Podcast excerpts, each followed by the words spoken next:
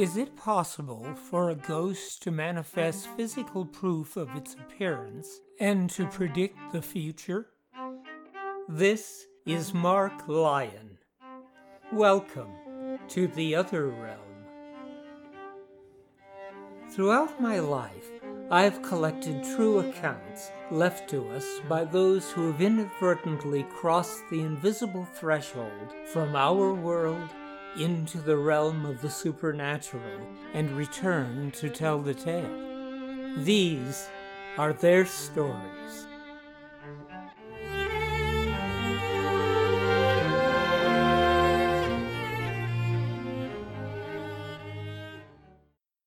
John Le Poer, the Earl of Tyrone, and Nicholas Sophie Hamilton were both orphaned in their infancy and came to be raised at the same time and in the same house by the same guardian.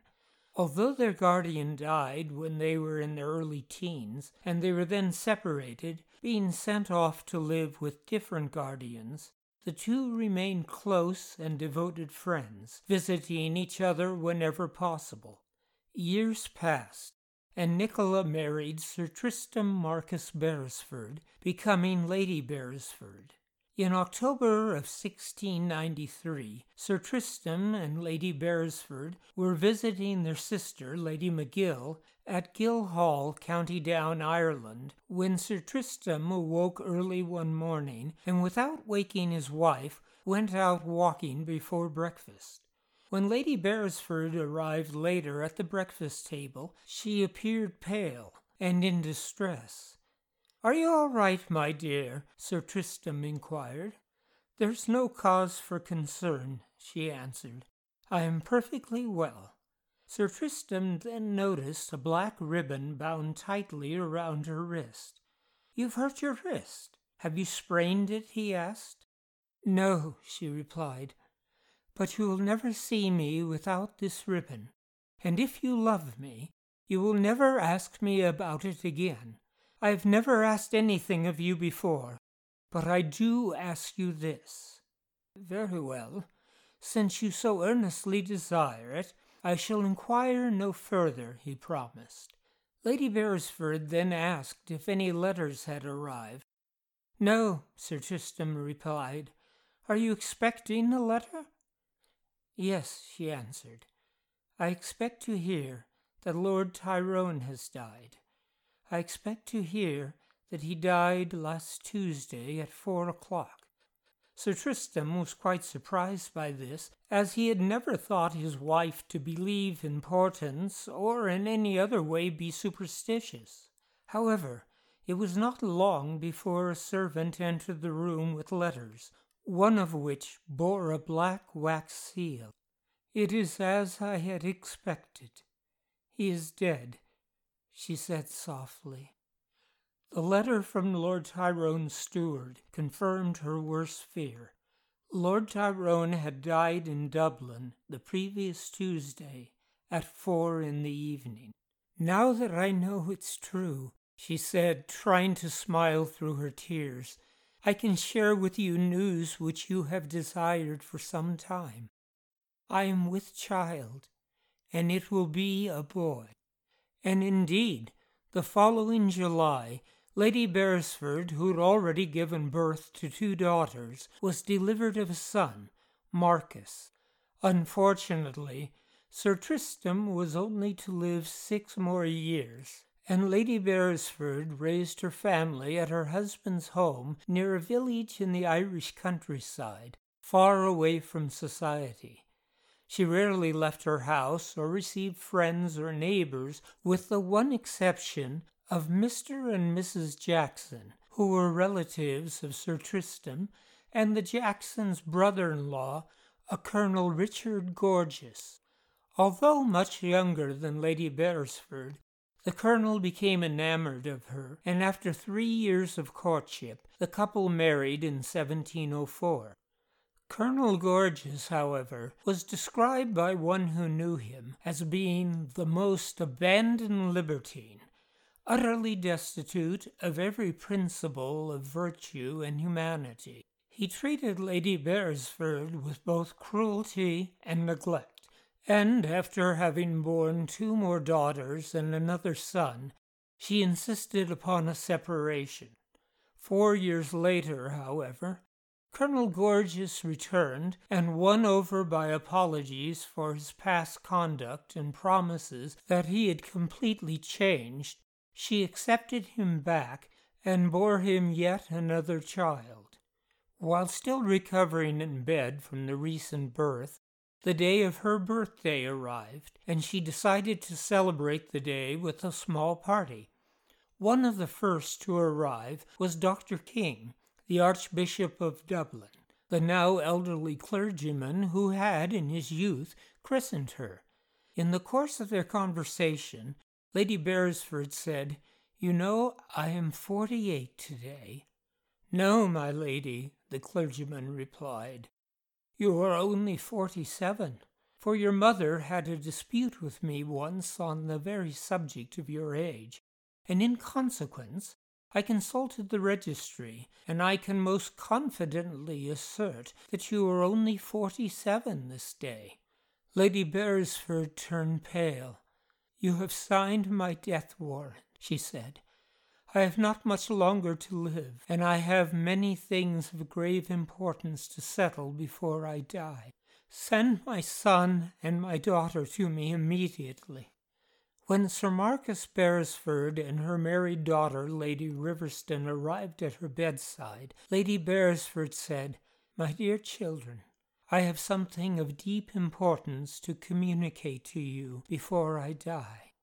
You are no strangers to the intimacy and the affection which subsisted in early life between Lord Tyrone and myself.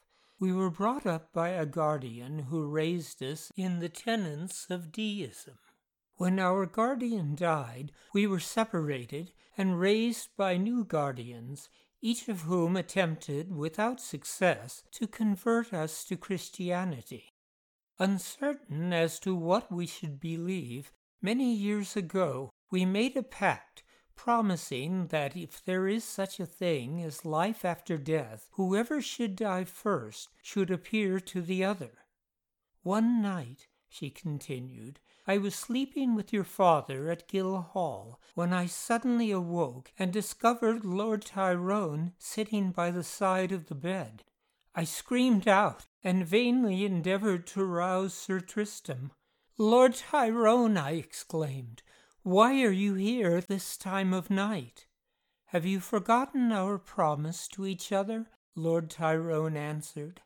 I died on Tuesday at four o'clock, and I have been permitted by the Supreme Being to appear to you.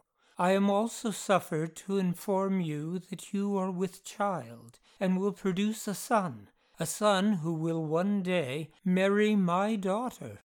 I am also here to inform you that Sir Tristram will not live long, and you will marry again to a man whose ill treatment will make you miserable, and you will die from the effects of childbirth in your forty seventh year. Can I not prevent this? Lady Beresford asked. Undoubtedly you can, Lord Tyrone assured her. You are a free agent, and may prevent it by resisting a second marriage, but your passions are strong. You know not their power. More than that, I am not permitted to say. May I ask, she inquired, if you are happy? Had I been otherwise, he answered, I would not have been permitted to appear to you. I may then infer that you are happy? she asked. Lord Tyrone smiled in response. But when morning comes, how shall I be convinced that your appearance to me has been real, and not a mere phantom of my imagination? Lady Beresford asked. Will not the news of my death be sufficient to convince you? Lord Tyrone replied. No, she said. I might merely have had a dream which came to pass. I need stronger proof. In response, Lord Tyrone waved his hand and caused the hangings of the bed to be drawn up in an unusual and impossible manner through an iron hook. No mortal hand could have done that, he said. but Lady Beresford was still not satisfied. You have a pocket-book here in which I will write my name. You know my handwriting, Lord Tyrone answered as he inscribed his signature. But perhaps in my sleep it might be possible for me to imitate your writing, said the still incredulous Lady Beresford. You are hard of belief, Lord Tyrone responded. I must not touch you. It would harm you irreparably. I can withstand a mere blemish, she replied. You are a woman of courage. Hold out your hand, Lord Tyrone instructed. I did, and he clasped my wrist. His hand was cold as marble, Lady Beresford recalled. In a moment, the sinews shrank up, every nerve withered. Now, while you live, let no mortal see that wrist, he warned her. It would be a sacrilege. A moment later, Lord Tyrone was gone. While I was conversing with him, my thoughts were calm, Lady Beresford continued. But as soon as he disappeared, I felt chilled with horror and dismay.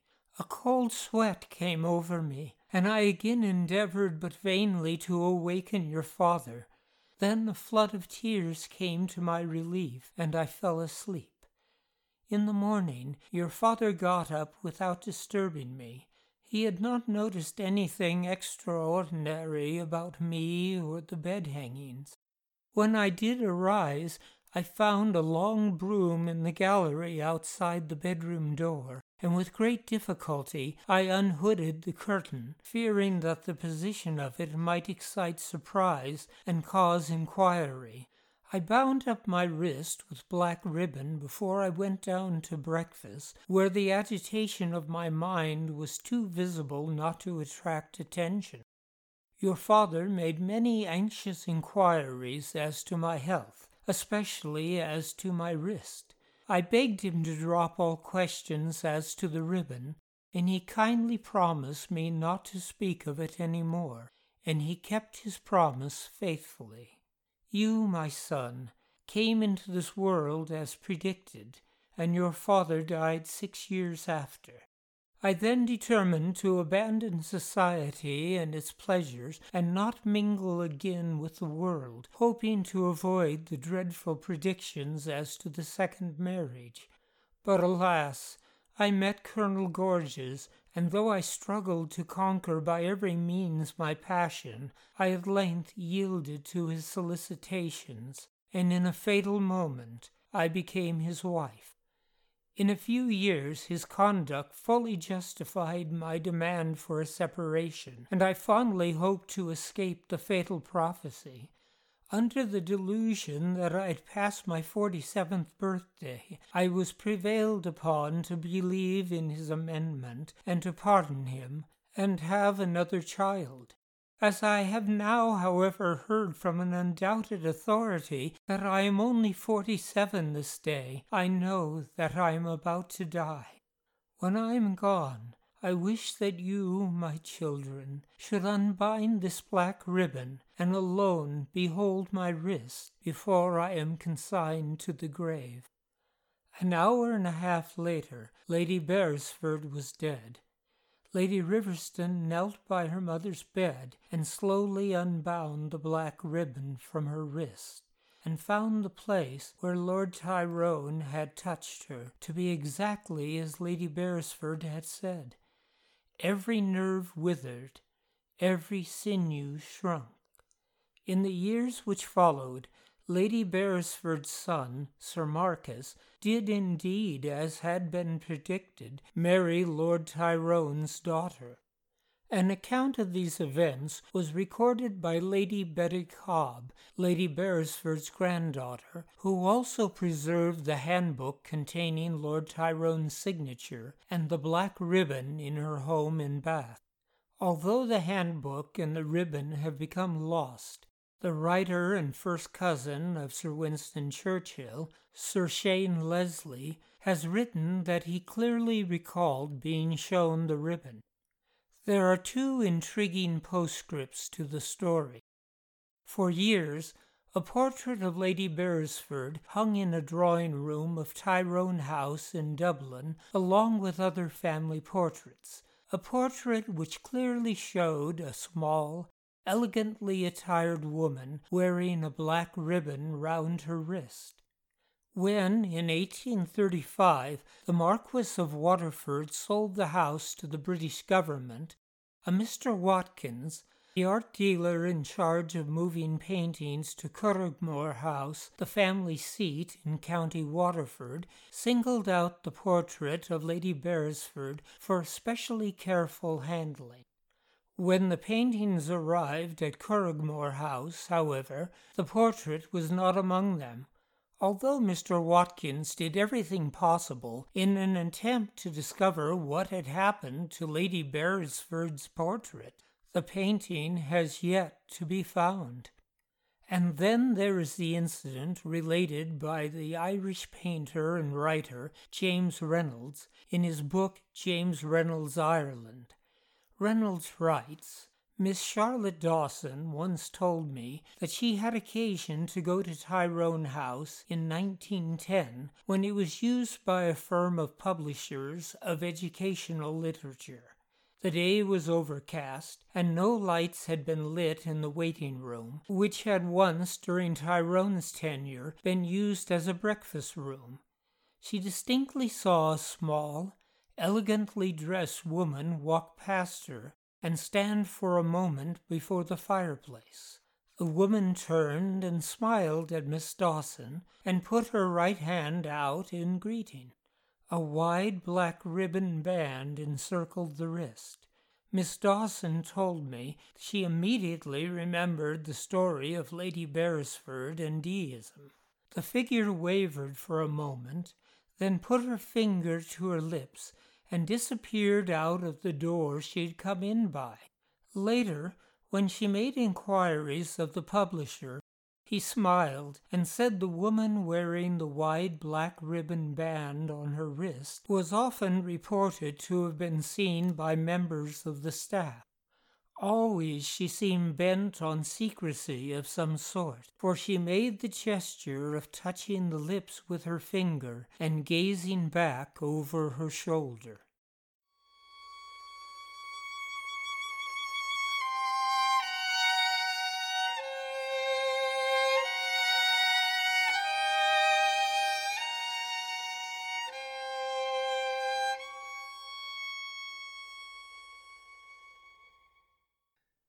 This is Mark Lyon, inviting you to join me on the first day of every month as we explore more true tales from the other realm.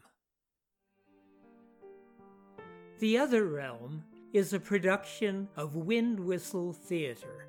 Our music was composed by Dan Heflin.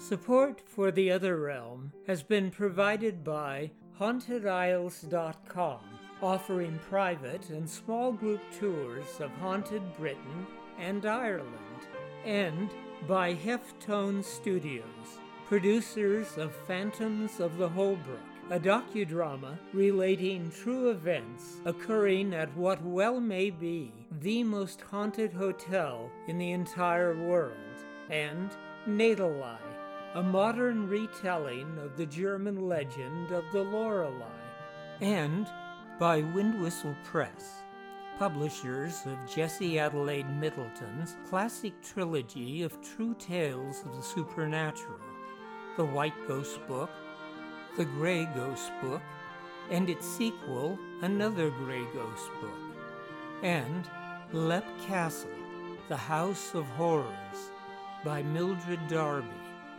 and San Francisco Ghosts by Mark Lyon.